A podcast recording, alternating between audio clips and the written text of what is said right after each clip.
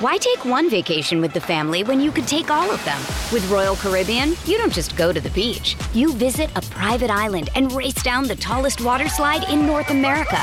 You don't just go for a road trip. You ATV and zip line through the jungle. You don't just go somewhere new.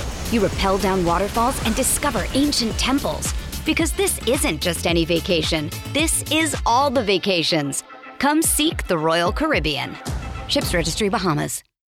This episode is brought to you by Shopify. Whether you're selling a little or a lot, Shopify helps you do your thing, however you cha-ching. From the launch your online shop stage, all the way to the we just hit a million orders stage. No matter what stage you're in, Shopify's there to help you grow. Sign up for a $1 per month trial period at shopify.com slash special offer, all lowercase.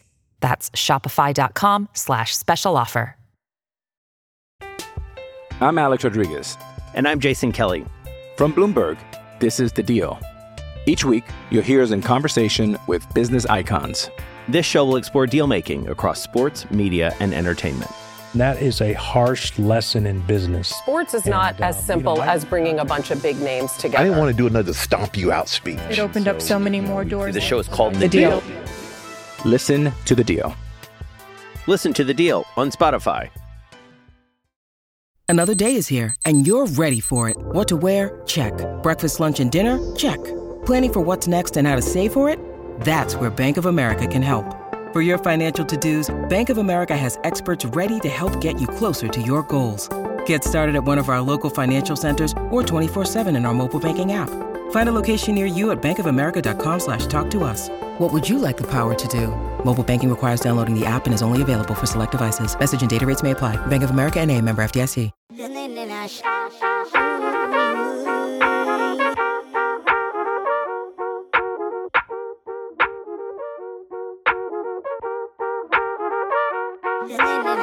Hey everybody, welcome back to Buckethead's Land Grant Holy Lands College Basketball Podcast. My name is Connor Lamons, and I will be joined in just a second here by my co-host Justin Golba for episode 27 of our weekly basketball podcast. Um, today, we're just going to talk about what we, what the hell we just saw on TV. Ohio State, Rutgers, um, Buckeyes lose a heartbreaker, 66-64 at the RAC. They had a lead late and it slipped away. Ju- Justin, how are we feeling about this one? Um, what's your I don't want to say what's your takeaway because it your takeaway can't be good, but I guess how are you feeling? How is morale? Yeah, it's it's funny because we talked about last time after Purdue, like the concept of moral victories and how like sometimes a, a loss isn't that big of a you know a loss can be a good loss. This is like the complete opposite, where it's just demoralizing because you had a lead late against a good team, mind you. Like Rut- like we and we'll talk about later. Rut- This isn't necessarily a bad loss in terms of who you lost to. It's a bad loss in terms of how you lost it, and um, this is one of those that just kind of luckily they get on the court again quick because you don't want to be thinking about this one for too long. Yeah, I would say. I mean, there's a couple different ways to look at it. Um, going into this game, going into this game, you know, if you've been paying attention to Rutgers and you know they have a, they have a pretty talented roster, you could say, okay, we're on the road at the RAC. It's probably a toss up. I think Ohio State was favored by like two points in this game, um, and then they lose, and you're like, okay, it was a toss up anyway. But the way I see it is, you're up eight with like three minutes left on the road. You are the more talented team. You're the team that's in the hunt for a Big Ten title, not them. Um, it, it changes. It changes the expectation from it's a toss up to okay. You have to find a way to hold on to win this game. You have a lead on the road in a tough place to win. You got to find a way, and to not score for the last four minutes. I mean, that's inexcusable. It's been a very good offense all year long, so it's not like this is something you see often. And I think even more important is EJ La- EJ Liddell not getting a shot over the final 248 when Rutgers was charging back. I think. I mean, I, I don't know. I don't know how that happens. I don't know how you let that happen. Yeah, I mean, I, I think, and I don't know if you agree with me here. Obviously, well, I think you agree with me on the play of the game was was obviously the Caleb McConnell block. I'm even going to go as far as to say if Caleb McConnell does not make that block, Ohio State wins this game. Not just by math standards, but that would give you a six point lead. Rutgers would have to slow the ball down because they'd have to actually literally get back and inbound the ball and take some time. Uh, so you'd have a six point lead with under two minutes left. that pretty much would have ended the game. Uh, so I mean, credit to Caleb. I saw people blaming Malachi Branham. Malachi Branham didn't do anything wrong. He went up for the dunk.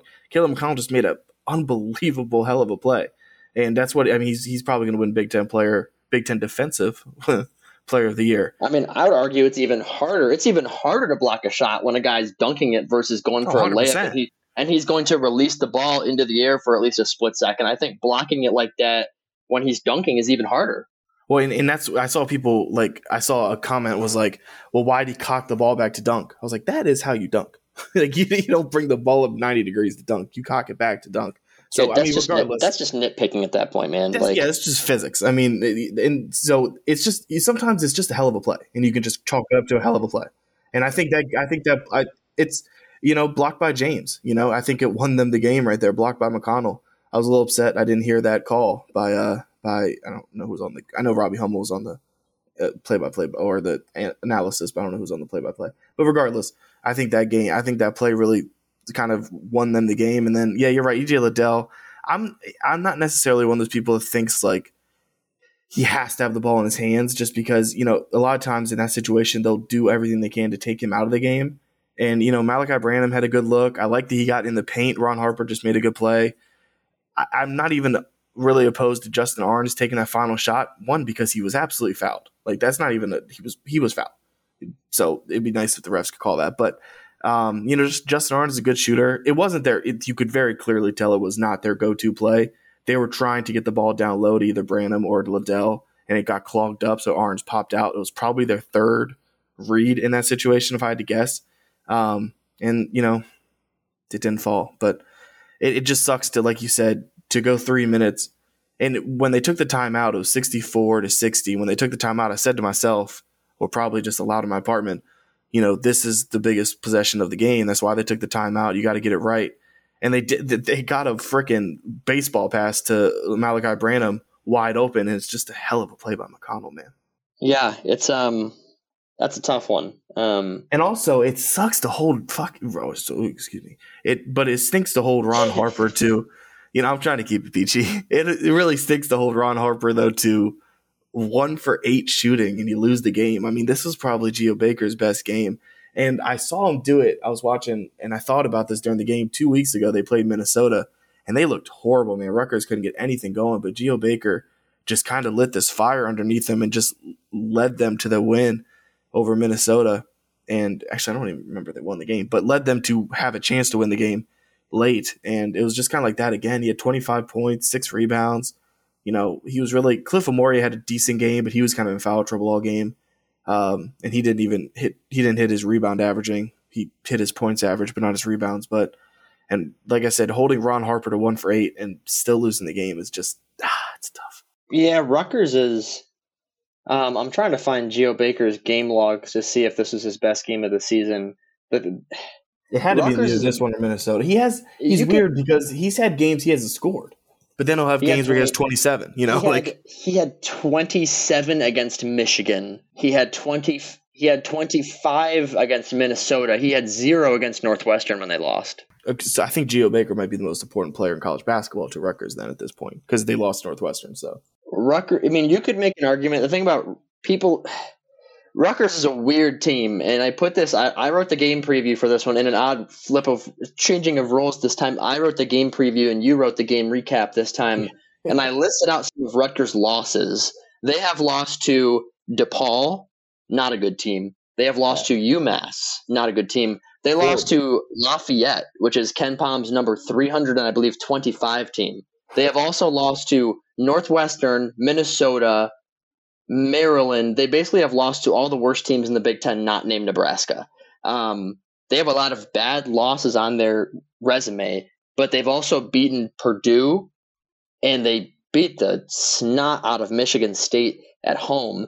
And when you look at their lineup, correct me if I'm wrong, like that's not a bad lineup. In the beginning of the season, preseason, we all thought this was a tournament team because you got Ron Harper, you got Geo Baker, um, Cliff Omoruyi is he's he's a good solid center. Paul Mulcahy is kind of a do everything guy. He's not going to flash in any particular part of the game, but he's very good all around. Like this looked like a tournament team before the season started, and they have some ugly losses, but some really, really good wins. So it's really, really hard. It's it's hard to put a label on them. of, of what to expect with them. Yeah, good friend of the podcast, Kevin Sweeney, tweeted that after their win. He said they have by far the strangest resume in college basketball.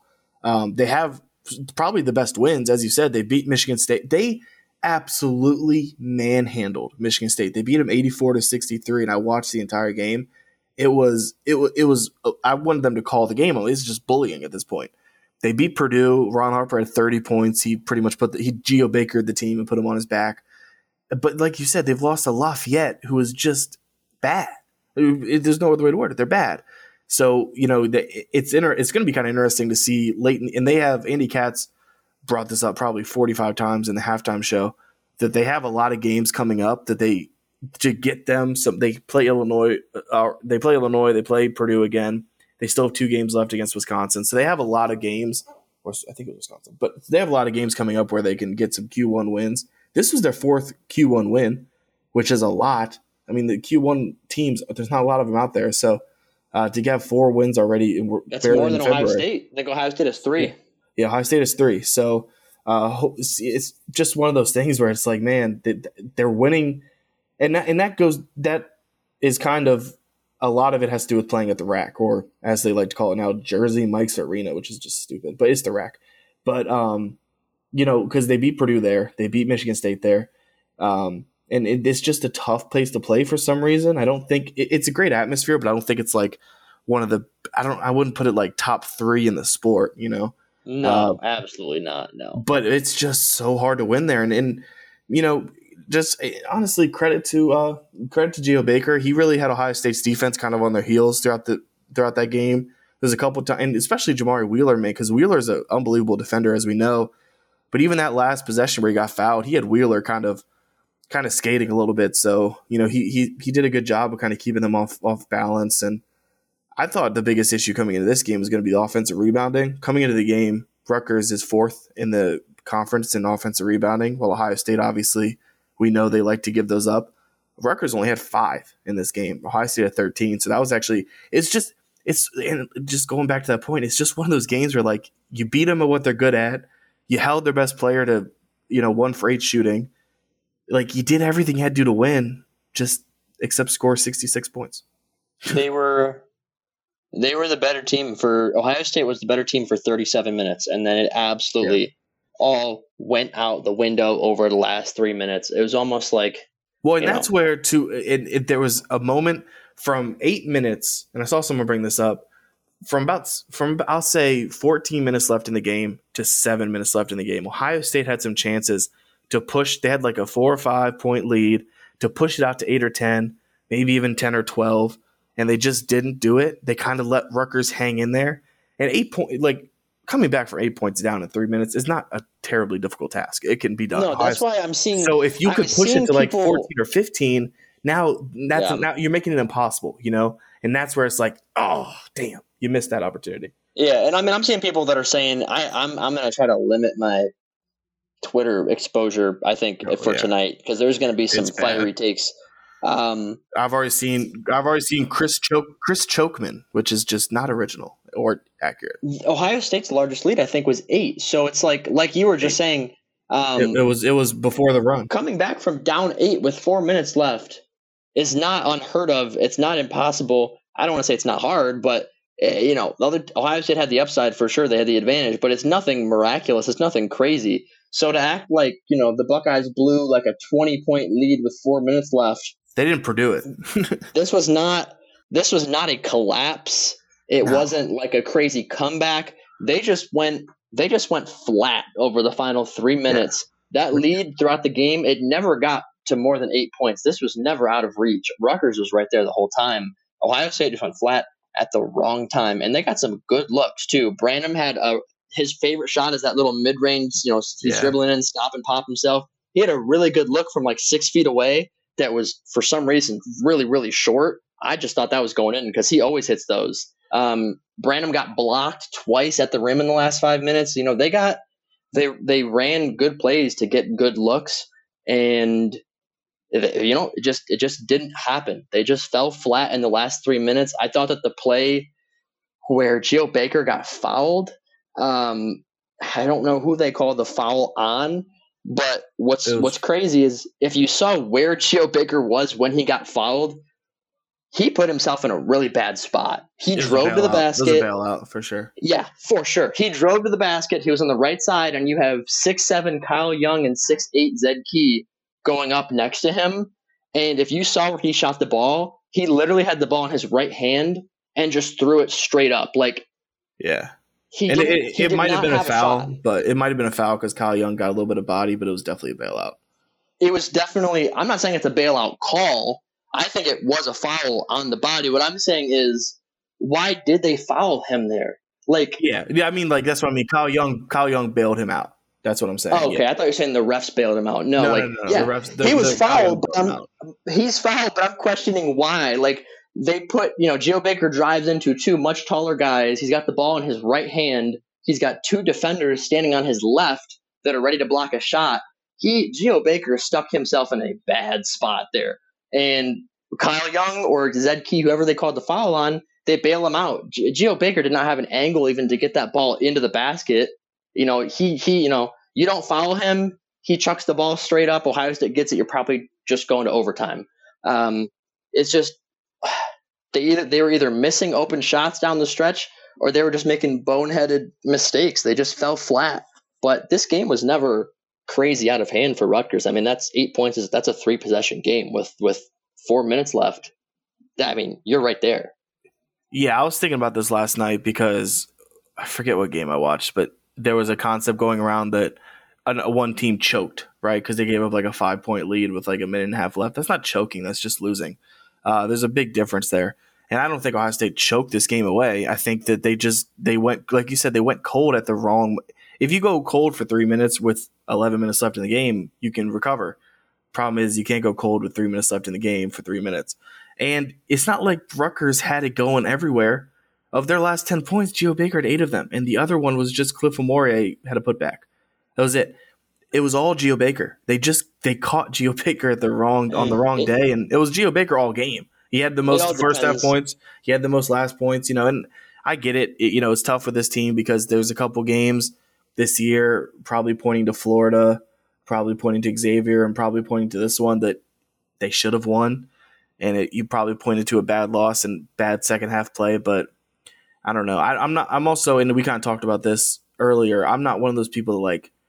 I really just don't care too much about the regular season, if that makes sense. I, like, especially with this specific team, because the one thing Ohio State hasn't really shown is just like like like what happened last year with Oral Roberts. I just want that stink to be gone. I don't really care if they lose to Rutgers on February 9th, to be very honest. I just want them to get to the Sweet 16 or the Elite Eight. So, and this is where I'll kind of put this. Two things can come from this game, right?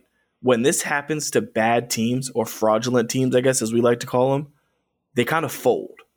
Okay, then they'll lose to Michigan. Then they'll lose one next week that they should win. And this will really kind of spiral their season. Now, when this happens to a good team, you learn from it, right? You don't make those mistakes late. You learn from what you messed up. Maybe if Chris Holtmann probably could have called a better last three minutes, he learns from it, whatever the case may be. So it's going to be very interesting to see specifically Michigan because you're kind of running into uh, the same exact team as Rutgers, right? A team that's under they've underperformed way more than Rutgers this season, but a team that's probably underperformed, but a team that can still beat probably anybody if they have a good night. They they beat Indiana at Indiana. You know, they gave Purdue a run for their money, so and you're at Michigan. This is another road game. So and it's not too far away. You play you play Saturday. It's Wednesday night. So um, it'll be very interesting to see how this team bounces back against Michigan. I think they need a good first 10 minutes against Michigan. Um, that was that's a lot to unpack. I would I did say a lot. I apologize. I would, I would, and unfortunately, I would push back on pretty much all of it. Um, Okay. You can use whatever verbiage you want, choke versus collapse. I guess to me, to me, the offense, the offense choked the last three or four minutes. The offense did not have a basket over the final four minutes. This is the top. This is a top ten offense in the country. This is one of the most, one of the most efficient offenses in the country, and they could not get a single basket over the last four minutes of this game to put away Rutgers on the road. To me, that is the offense choking. They couldn't get the ball to EJ Liddell over the final three minutes of this game to get a basket to put Rutgers away. And if if you're and if the response is, you know, they were throwing everything in the kitchen sink at Liddell, they couldn't get him the ball. That means somebody is open. That means somebody is open to get a shot off. And that's Um, and that's where just real quick, that's where I'll say it's not really a choke. Like they just miss shots. You know, I, I think push- choking right, choking is like back on- turnovers. Choking is like turnovers to me. Like you just played terrible. Missing shots is just missing shots. They didn't I turn the ball when you're over when you're an efficient offense, though, when you're a great offense like they are, missing shot after shot after shot for four minutes straight, to me, that's the offense choking. I would say that choking and collapsing, though, this is what I was saying, like the verbiage. Yeah, I, I I think we're getting a little bit in the weeds at this point. I would call a collapse like you're up by like 12 with a minute left and you somehow miraculously find a way to lose. Being up eight is not a collapse, but when you're looking just at the offense, there's no reason not to get a bucket in, the final four minutes. That's just unexcusable. You, it cannot happen. Yeah, Inexcusable. I do agree with that. Yeah, I- I and then with the that, regular but- season, to me, it's like, you know, this this puts their Big Ten title hopes on life support. It is they have it really no. I mean, They they, have they, are half a game back anymore. technically. They're half a game back in the loss column. So I mean, they they just it looks weird right now because they have three game or two games less than everybody. But the loss column is what you really have to look at because it's the winning percentage, and they have they're only two game they're only a, a half. They you know everybody has three losses in the first place. The high state is four. So I think it just depends on first of all if they even reschedule the Iowa game. That's going to be a big thing because if they have one less game, that's one less chance to win. Uh, which it, it looks sounds like they will. are going to reschedule that. Yes, but how I would how I would look at it is Purdue. We we both agreed from the beginning that Purdue's going to win the Big Ten. Since the beginning, we believe that Purdue is ten and three in the conference. They've got seven games left. I would say fifteen and five, maybe sixteen and four is probably going to be the record of whoever wins this conference. So let's say Yeah, I've always said Let- five, 15 and five. Let's let's go conservatively. We'll say Purdue is the champ at 15 and 5. Ohio State is what 17 and 4 right now. I'm sorry, not 17. 7 and 4 in conference play now. Yeah, seven and four. That means to get to 15 and 5, they're going to have to do they're we'll go what? 8 and 1 over the last 9 games. That's assuming Purdue goes 15 and 5, loses two more conference games, which honestly Purdue looks so good right now. I don't even know if they lose two more conference games, but we'll say 15 and 5 for Purdue. That's just how I look at it. Is Ohio State has one maybe two losses left in them before you're you're out of that conversation. Yeah, I, and I, I do agree that this pretty much this does really hurt their obviously their uh, big um, their Big Ten championship cases. I think for me, it's just like if you win the Big Ten and then you lose in the second round of the tournament, nobody cares. You know, you just hang a banner, great. But like your success in the tournament, especially with the criticism of Chris Holtmann specifically, has been the tournament. I think I'd rather this team get these kind of losses out now, learn from it, and then come the tournament time, like I like, and we talked about this, and uh, Drive the Lane talked about it too. Um, our good friends over there, Joey Lane, and this team is built for the tournament because of kind of what they've gone through in the regular season. Now it's getting a little shaky in that regard, in my opinion, with terms of injuries, because we don't know what Meechie Johnson, Eugene Brown has missed some time. Now Seth Towns is officially shut down, which we've kind of seen coming, but Justice Sueing might get shut down. So I don't. I, I think this team needs to get healthy. But um, in terms of just going through, I mean, this is what what what is this? Their seventh game. This come down to the last basket, right? Seven, six, I. I don't know what the number is. and I think they're three and three. I think it's six, and they're three and three in those games. So you know, you win. That's literally the definition of you win some, you lose some. And the choke, I'm not. I'm not married to the choking, collapsing. Take what you know. I think that's just verbiage. I do think they should have won this game. You know, that's not. That's not the argument I'm making.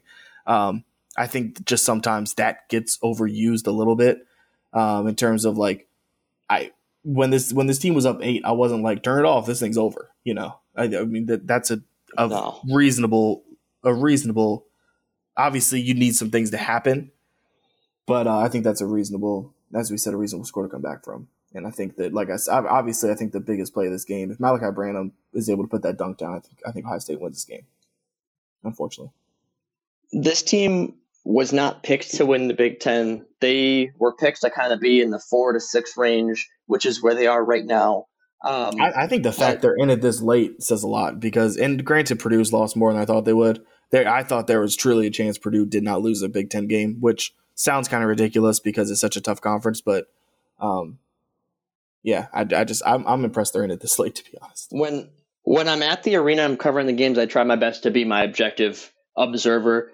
But a game like this, I mean, it it just brings out the um, this team was not meant to win the Big Ten championship this season. I understand, but they had they had an absolute window over the next week and a half, two weeks. You have mm-hmm.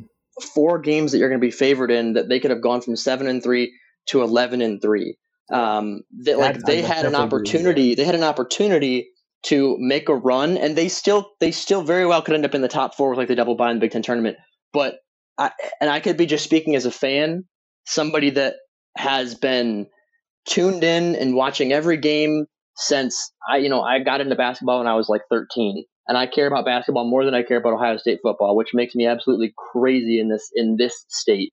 But Big Ten championships to these fans, the people that follow basketball, Ohio State fans, they're they're starving for a banner in Columbus. It's been a decade.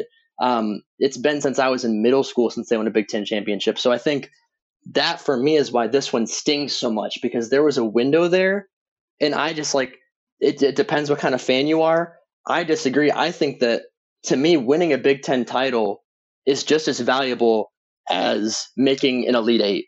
To me, having oh, yeah, hanging yeah, a banner, having a banner yeah. in in the shot that you won the Big Ten, that means a lot, and that means just as much to me as like making an Elite Eight run. Which, trust me, I'm starving for them just to make it to the second weekend too.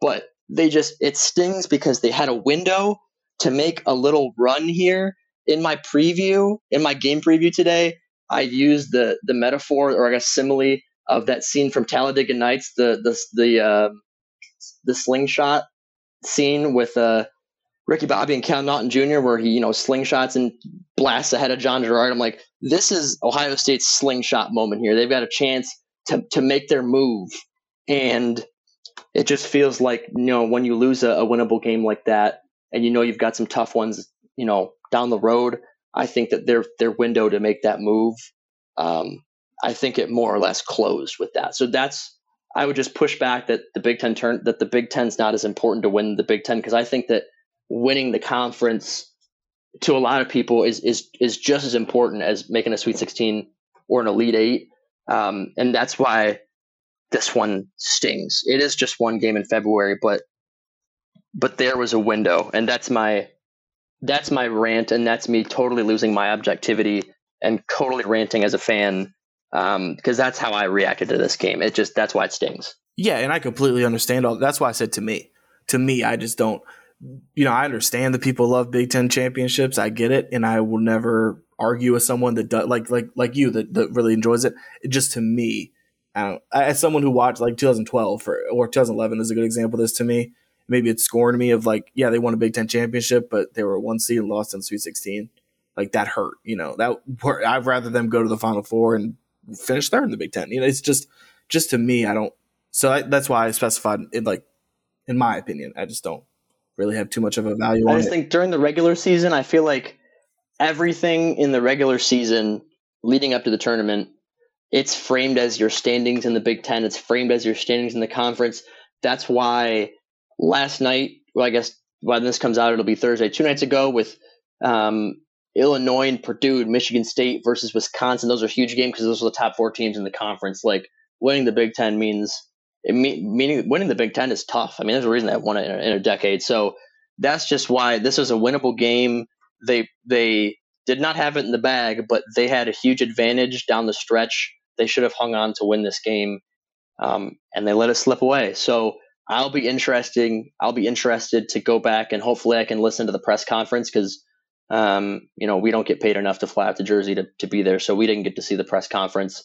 But I would be interested in kind of what Holtmann's explanations are for first of all why Liddell didn't get a touch the last three minutes. Um, definitely would be interested in. Really, I would just be interested in his what he his comments were on on those final few offensive possessions. So I think defensively they they didn't do that terribly. You held them to 66 points. You let them score 10 points over the final four minutes, basically. Um, which I mean, that's not great, but that's not anything abysmal. It's not like it was a defensive meltdown. It was it was the offense. So I I'm really interested to see his answers for those last few offensive possessions because I know, I know we, I know we save Chris Holtmann's ass all the time on this podcast, partially because in our website in general, because he's a good guy. He's really nice. He's a nice guy. He cares about, um, he cares about his players. He cares about the community in this city. And he loves the university, and we like him as a person. And I think saying you know chokeman and this and that and Ohio State's been pretty good in close game situations. So that's what to I act mean. like that's why that doesn't make sense. to act like it's been a trend that oh he always chokes in these games is just false. It's inaccurate. But it doesn't mean it doesn't mean that you can let him off the hook for this loss. Like we need to hear the answers as to what happened those last few possessions offensively and how it just completely disappeared. I mean that that this is a game they had to win and they more they had a huge advantage going down the stretch and couldn't get it done. Here's the one thing, I'll, and we can probably end it with this, but the one thing I'll say, kind of, and not not to always defend Holtmann, but of just kind of like maybe try to get the job done late in terms of just players. In the last three minutes, here's was Ohio. This was Ohio State's offense. Zed Key missed layup, EJ Liddell missed layup, Jamari Wheeler missed layup, Malaki Branham missed layup, Malaki Branham missed jumper, Malaki Branham missed layup, Justin Ahrens missed three point jumper. That's six. That's five layups. You know, so at some point, like I do, and you and you know, we said the Malaki Branham jumper. That's exactly where he wants to be. He just missed it. I get the criticism on the final play. I don't think that's what they wanted to do. I think that's just what they had to do.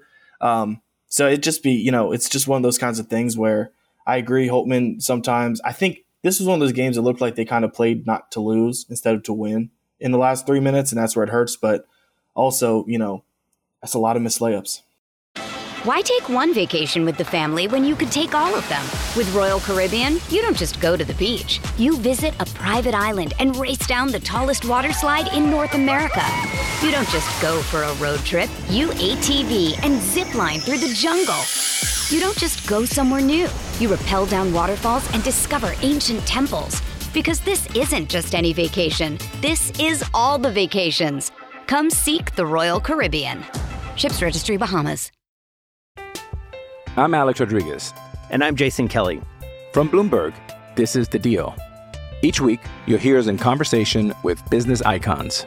This show will explore deal making across sports, media, and entertainment. That is a harsh lesson in business. Sports is And, not uh, as you simple know, I- as bringing a bunch of big names together. I didn't want to do another stomp you out speech. It opened up so many more doors. The show is called The deal. Listen to The Deal. Listen to the deal on Spotify.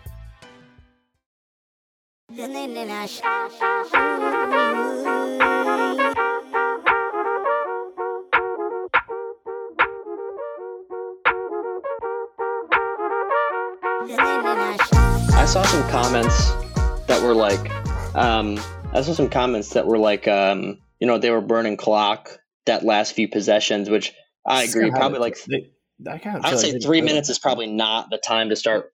I would say three minutes left might not be the time to like start burning clock off in a three possession game. But that's just me. That, but that's just what I'm saying is like, I don't think defensively it was like a breakdown defensively. It was just offensively. It, it, it just it just didn't happen. And on the surface, it's just a loss in early February. They have nine more games. Um, technically, Big Ten title is not mathematically impossible. A top four seed. I mean, hell, to be a top four seed in this conference, you could potentially go 12 and 8 and if you have the right tiebreaker you might be a top 4 seed and get the double bye which if I'm going to Indy and I'm booking a hotel I hope they get the double bye so I don't have to stay for an extra night pay for another hotel for another night but if they mm-hmm. could potentially go 12 and 8 in conference and get uh, get it in the top 4 and get the double bye in the Big 10 tournament which is a big deal and that's very attainable so it's not like this is a, a crushing loss it's just and a when you look at it under a, a microscope, if you still believe that this team had a chance to win a title, that that's just that's just why it stings. But in the grand scheme of things, it is just it is just another February game. They've got three more winnable games lined up right after this. I think it's Michigan and then Minnesota and Indiana at home. If the Buckeyes rip off all both three of those and they become eight and four in conference, the Rutgers loss for most people is probably going to be they're probably going to forget about it. Yeah, and it's going to come down to March 3rd, in my opinion. Michigan State at Ohio State for the double bye. That'll be a huge game. Um, just because right now it's kind of seeming like the Purdue, Illinois, Wisconsin, they're kind of starting to they're starting to, as you said, kind of gap that a little bit. Um, I think it's going to come down to Ohio State and Michigan State for the four seed, and they play each other on the third. Thankfully, it's in Columbus, um, so that'll be that'll be fun to kind of keep an eye on. And if it truly does come down to that one game, because I think the double bye this year is huge. I think it's just uh, you could tell they just they crawled into the uh, into the tournament last year, the NCAA tournament after because they had such a ridiculously tough conference tournament stretch. So I think getting the double bye would be huge, especially for a team that's trying to get some guys back on the court. It didn't seem like Meechie Johnson's to update on some injuries. It seems like Eugene Brown will be good to go for Michigan. He was game time today and didn't play, uh, but it seems like he'll probably be good to go for Michigan. And then Meechie Johnson did come back out onto the court, and and Adam Jardy said he from the Columbus Dispatch said he was running onto the to the bench, so that helps. So hopefully those guys are not long term because I think a Eugene Brown in this game would have been very helpful to slow down Geo Baker. I agree, and I, I didn't want to say that and make it sound like an excuse because I'm sure the response would be okay. I think I, mean, I think I think that's a reason over an excuse, personally. You, you know, you're you're you know you're missing a guy that averages three points a game and a guy that averages seven points a game and a guy you haven't had all year. Big big whoop de doo. Which I it, I mean it impacts them. It impacts them a lot. Eugene Brown's probably the biggest the biggest person missing from that because even if he's not scoring, you're right, he gets in the way of like Geo yeah. Baker, Ron Harper Jr. You can switch you can switch Gene Brown onto pretty much anybody but the center, and he'll give you a pretty good defensive possession on anybody but the center. If that's Geo Baker, Ron Harper, um, if it's Mulcahy, he can he can size up most of those guys. Um, another good thing is they've got nine games left, and only three of those are road games. They've been playing on the road a lot, and yeah. after and after they play in Ann Arbor on Saturday, they will have six home games and two road games remaining. So like pretty much you're only playing at home down the stretch. That's why you win it. You win at Michigan this weekend. You'd be what would that be? Eight and four then? Would that be eight and four? I believe if, if they, they win, beat Michigan, yes, they'll be yeah they'll be eight and four with two home two very winnable home games coming up. Yeah, then you got six of your last eight at home. So you know it sucks, but you know there it sucks as far as the title goes. But I mean it's just one February game if uh, you know once they fall out of Big Ten title contention, if that happens, you know they're still very much in in the in the hunt for a top four seed in the Big Ten, and I think for NCAA tournament too, you want to try to get up to like if possible a four seed because um, the five twelves can be tricky, but we can definitely talk about that as we get yeah. closer to the tournament. Um, they play Michigan Saturday. Um, they'll I don't know if they'll be favored in that or not. Either way, if Ohio State or Michigan is favored, I can't see the line being like higher than like three. Either way, yeah, that's a toss up. That's a toss up to me because the Ohio State is a better. They're a more well rounded team, but playing on the road as we just saw, super hard. Um, and Michigan has got, they got a lot of talent that isn't that isn't meshing together. So when the random games that it meshes together, they're very very good. It just doesn't do it often. They've got a ton of talent, but you're right. They've got a lot of talent but it's like the pieces don't quite fit together. Like what they lost last year, they lost Isaiah Livers, they lost Franz Wagner, um, they lost somebody else whose name's escaping me. They lost a lot of talent on that last year's team. And all of their guys they lost pretty much could shoot. And that's why Michigan was so good last year, is because kind of like Purdue, you surround a really good center with a bunch of shooters and you cannot afford to double the center. And if you don't double the center, then he's going to score. This year, they don't have shooters around Hunter Dickinson. They have a bunch of, they have a lot of freshmen. They got Moussa Diabate. They have Caleb Houston, um, a couple of young guards. They don't have reliable scorers or reliable shooters around Dickinson. And I mean, you know how it works. We kind of saw it when Ohio State had Caleb Wesson. If you don't have anything around your big man, it makes it so hard for the big man to find success. Yeah, and uh, to kind of go back to your earlier point, they lost Chaundee Brown and uh, Mike Smith too. So those are yeah. those are also guys that could shoot and kind of also space the floor a little bit.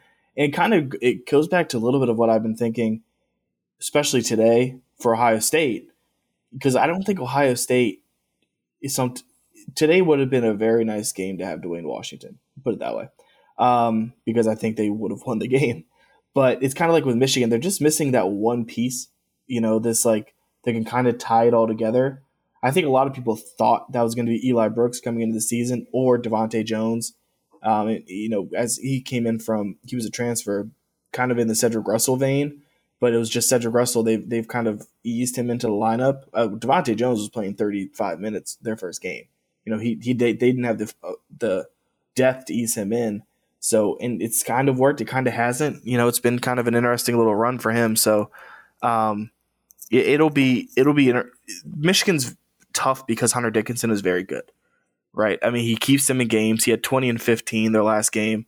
He he's averaging 18 and nine on the season. He's just a good player. Um, but like you said, the problem is a lot of times you can just sink in on him, put two or three guys on him in the block, and then when he's going to kick the ball out, last year he was kicking out to Isaiah Livers, Mike Smith, Johnny Brown, Franz Wagner. It was working. This year, not so much. These guys aren't hitting shots, so you know it's different when you're kicking the ball out to Brandon Johns Jr. and he's just holding it. You know, it's not it's not working well, and I think Caleb Houston hasn't quite been exactly what they wanted, which I have I find it hard to criticize freshmen in the Big Ten. I don't care how good you are; it's tough. So he's played okay. He's been great some days, some days he hasn't. Um, but you know, I, th- I think this is just again, it's tough because it's on the road, and if you there's a version of this Michigan team that's really really good, you just haven't seen it that much. And I'm curious as to you know, kind of what version. I mean, they played North. They lost by 25 North Carolina. That isn't really that good of a team. So I this Michigan they lost to UCF earlier in the season. They're just they lost to Minnesota. They're just yeah, they're I mean, not they're not figuring gonna, it out. They, and they, they got they gonna, got murdered by Minnesota. They didn't look good at all. That's what's going to screw them when it comes tournament time because I think Michigan is they're like six and five I think in conference play right now, which like most years, you know, if you end up like ten and ten or eleven and nine, you're probably in the tournament. But they absolutely shit the bucket in non-conference play. Like they got yeah, whacked by UCF, North Carolina. Um, I'm trying to remember who else lost to a non-conference. Like they did not have a good Arizona. Arizona not... killed them, and that was granted. The Arizona loss is looking better now. Arizona is a very yeah, good team. Arizona still, is a very very good them. team. They murdered. But them. in the end, you don't get any brownie points for losing to a good team. So it still is a loss on their non-conference on top of UCF, um, on top of North Carolina.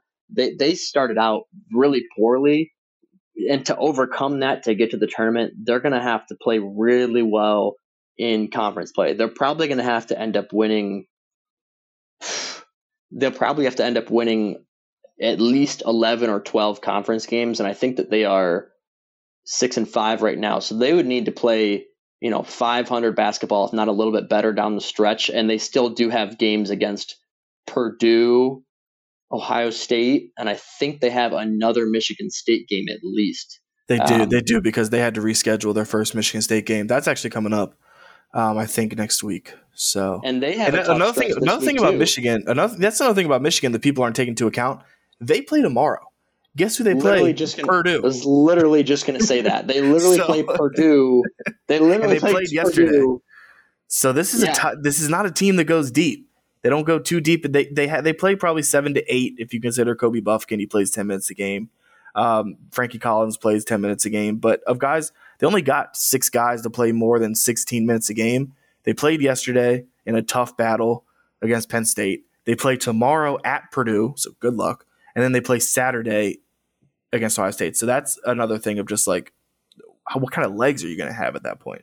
Yeah, I was literally just going to say that. Um, they're they're playing Purdue when this comes out. When uh, when this comes out Thursday, so they're playing Purdue today when this comes out. Um, then Friday, which would typically be like a rest day slash probably a light practice before you start really preparing for your next opponent. They probably would watch some film and have a light practice. Thursday, I'm sorry, Friday, the day after their Purdue game, that's all they're going to have to to prepare for Ohio State. It's going to be the day after their Purdue game when they're probably going to be a little beat up trying to recover, getting in the trainer's room, getting work done in the trainer's room. Like that is their only day of prep for Ohio State before playing them. And Ohio State is going to have some is going to have a stretch like that too towards the end of the month where they're going to have a couple games against Illinois and Michigan State where they're only going to have one day to prepare. So that could impact Michigan a little bit. I think overall Ohio State's a better team than Michigan. I think they're a more well-rounded team than Michigan. I but but the catch is like you said, I think the best player on the floor is EJ Liddell, and a close second, I think, is Hunter Dickinson. Um, and then there's a pretty steep drop off. So it won't be easy, and winning on the road um, is not easy. and Ohio State, Michigan in football, obviously massive rivalry. Um, but Ohio State, Michigan in basketball, um, you know, as far as Big Ten rivalries go, I mean, this is Ohio State's number one rival on the basketball court as well. Yeah, it's the six o'clock ESPN game. So I don't think game day will be there. I think they're going to the 12 o'clock game, but normally game day is at the six o'clock because uh, people forget there is a college basketball game day. Uh, it, normally they go to the six o'clock game, which is this one, but I think they actually switched up their schedule. They're going to the noon game. Uh, but nevertheless, um, it, it'll be uh, it, it just it'll be interesting to see kind of what legs they have, and also just I think we're kind of due for a a big game from someone that's not EJ Liddell. I'm not even gonna ponder to guess who it's gonna be, but uh, I don't know. I was a little I was a little worried. I was a little bummed with Justin Ahrens today because I thought he passed up some shots. I mean, he was one for two. Like he only shot the ball twice. I thought he passed up a couple opportunities, but he's starting to come out of it a little bit. Um, I, am assuming we'll see a little more Cedric Russell, so we'll see. It'll be interesting to see who can kind of because I think EJ Liddell's putting is getting put a little too much weight on right now. Um, it's kind of like if he doesn't have 25 and 12, they lose. So they kind of they need to have somebody else step. And Malaki Branham, kind of back to our other point, he just looked tired at the end of the game. To be honest, I mean he runs he runs around a lot. He gets open kind of with that cardio three sometimes, and I think he just kind of got tired throughout the throughout the game a little bit. And that goes to show with the last shot he had, he just left it short, very short. So. Yeah, he saw it. What did he finish with? He had a good game. He had 19. He's got to chill out a little bit, yeah. we're going to lose him to the draft too. Um, yeah, that's actually becoming a worry at this point. We need to we need him to like cool it and stay in like the 13 to 15 range so that he doesn't get drafted. So we get a second year him. There is whispers that there might be a recruiting boom that Ohio State might get a commitment in 2023 class. Do you want to educate the folks and myself on who that might be? Yeah, um, LeBron James Jr. No, I'm just kidding. Uh, God bless. Yeah, that'd be something. Um, no, uh, so Ohio State in their 2023 class, they have George Washington Jr. as of right now, um, and they're kind of you know 2023 classes. They, they'll come together as time gets. I'm, I'm going to preface this by like kind of like we were talking about earlier. Their um, their their rank is probably going to go down when this when uh, Parks commits. Uh, but have I even said his name yet? Adam Parks, right? You didn't. Adam Parks. It's Adam Parks. Austin right? Parks, I believe, is his Austin, name, not Adam. Right. I don't know why Adam's been stuck in my head all day. Anyway, Austin Parks. Uh, he's a six ten kind of power forward center. I don't know when you're six ten in high school, you're a center. I don't care what they really call you. Um, but he's Austin Parks from St. Mary's Memorial High School. I don't really know too much about them. He's listed as 6'9", 240. Nationally, he's a he's a 148th in the national ranks, 18th best center sixth best player in the state of Ohio. He is committing on uh, Saturday morning, I think, and he's between Ohio State, Indiana, and West Virginia. It, all signs are kind of pointing to Ohio State right now. Um, and what I was trying to get at earlier before I realized I hadn't even said his name yet. Sorry, it's it's it's eleven o'clock as we're recording this, and I'm a tired boy. Um, but uh, their recruiting class numbers are probably going to go down when he commits, but that's only just because, like I said, they only have one commit right now, and it's a top 25 guy. So I take those with a grain of salt if that's what you're looking at. Uh, he's a good player. It'll be nice to have. I mean, barring Felix Okpara isn't a one and done, which it doesn't seem like he would be. Um, mm-hmm. You'd have two six ten guys come 2023, so that would be nice. Uh, as a team that has zero right now, uh, so for all you angry people that want to scream that they don't have yeah. any height. All right, now we're gonna yeah. have two seven foot tall oafs. Are you happy? You're getting your wish. They're just gonna never never get a guard again. They're just gonna get all six ten centers and see how it works. Um, I think Ohio State should.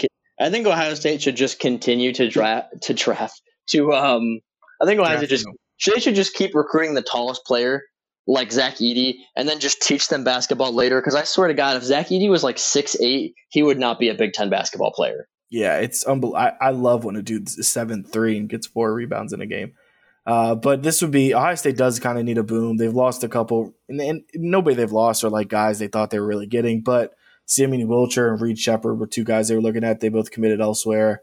Uh, Gabe Cupps, who is uh, an Ohio State guard, he committed to Indiana, so they deserve kind of a boom here coming up with George Washington. Um, and then we'll see. Hopefully, hopefully, so on Saturday, it looks like he's leaving Ohio State, but we'll see on Saturday. it's either Ohio State or Indiana. I've seen no West Virginia smoke. So.